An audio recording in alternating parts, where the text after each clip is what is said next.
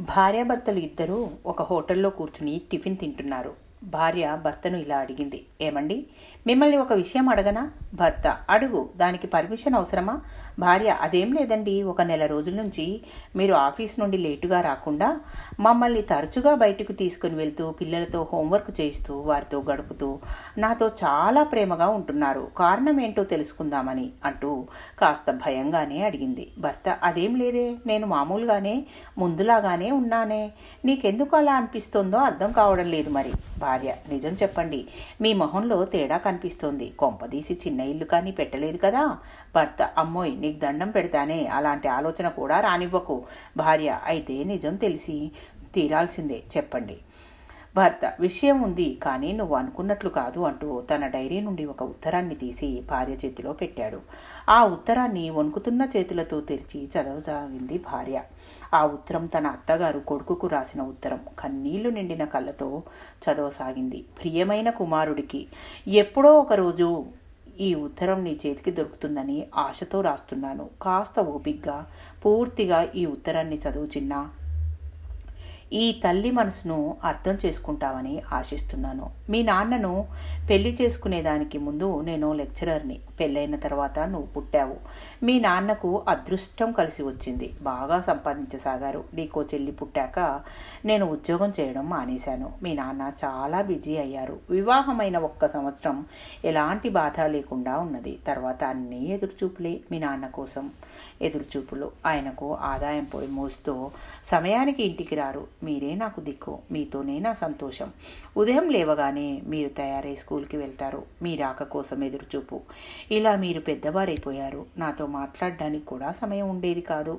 అవసరానికో మాట అంతే. ఉద్యోగాలు వచ్చేసాయి మీకు. మీ హడావిడి మీది. పిల్లలైనా నాతోనే మాట్లాడతారేమో అని ఎదురుచూపు. మీరు తిరిగి ఇంటికి వచ్చేదాకా ఎదురుచూపు. రాగానే అలసిపోయి భోంచేసి పడుకుంటారు. వంట బాగుందని కానీ బాగా లేదని కానీ చెప్పడానికి కూడా మీకు టైం ఉండదు. మీ నాన్న వ్యాపారాన్ని నీకు అప్పచెప్పారు నువ్వు కూడా బిజీ అయిపోయావు. నీ చెల్లెలికి పెళ్ళి చేశాము. తను హాయిగా విదేశాలకు వెళ్ళిపోయింది. ఆమె సంసారం ఆమె జీవితం వారానికి ఒకసారి రెండు నిమిషాలు మాత్రమే ఫోన్లో మాట్లాడేది. ఆమె ఫోన్ కోసం ఎదురుచూపు. మీ నాన్నకు ఆరోగ్యం పాడై ఇంట్లో ఉంటే ఆయనకు సమయానికి ఆహారాన్ని అందివ్వడానికి మాత్రలు అందించడానికి ఎదురు చూస్తూ గడిపేదాన్ని. చూసావా నా బ్రతుకంతా ఎదురు చూపులోనే ముగిసిపోయింది.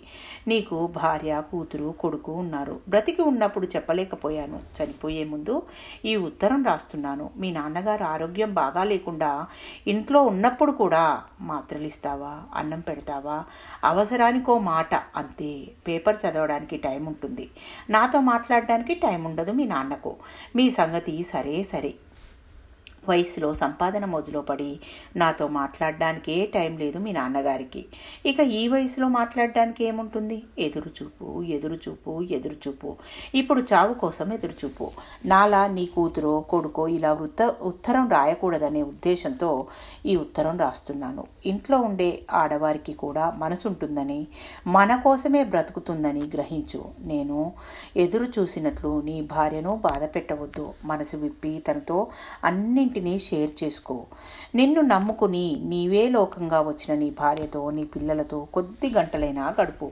ధనార్జనతో వారిని నిర్లక్ష్యం చేయకు. ఇది నా చివరి కోరిక.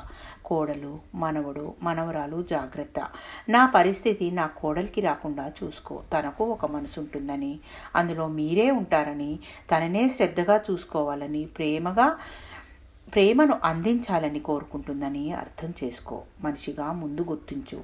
యాంత్రికంగా జీవించి నాలా బాధపడుతూ ఎదురుచూపులతో కాలాన్ని వెళ్ళదీయనీయకు నీవు ఎప్పుడూ సంతోషంగా ఉండాలని ఈ తల్లి కోరుకుంటుంది.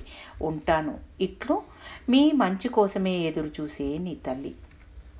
దయచేసి మీ కుటుంబంతో గడపండి. వారి మనస్సును బ్రతికి ఉన్నప్పుడే గెలుచుకోండి. యాంత్రిక జీవితానికి అలవాటు పడకండి.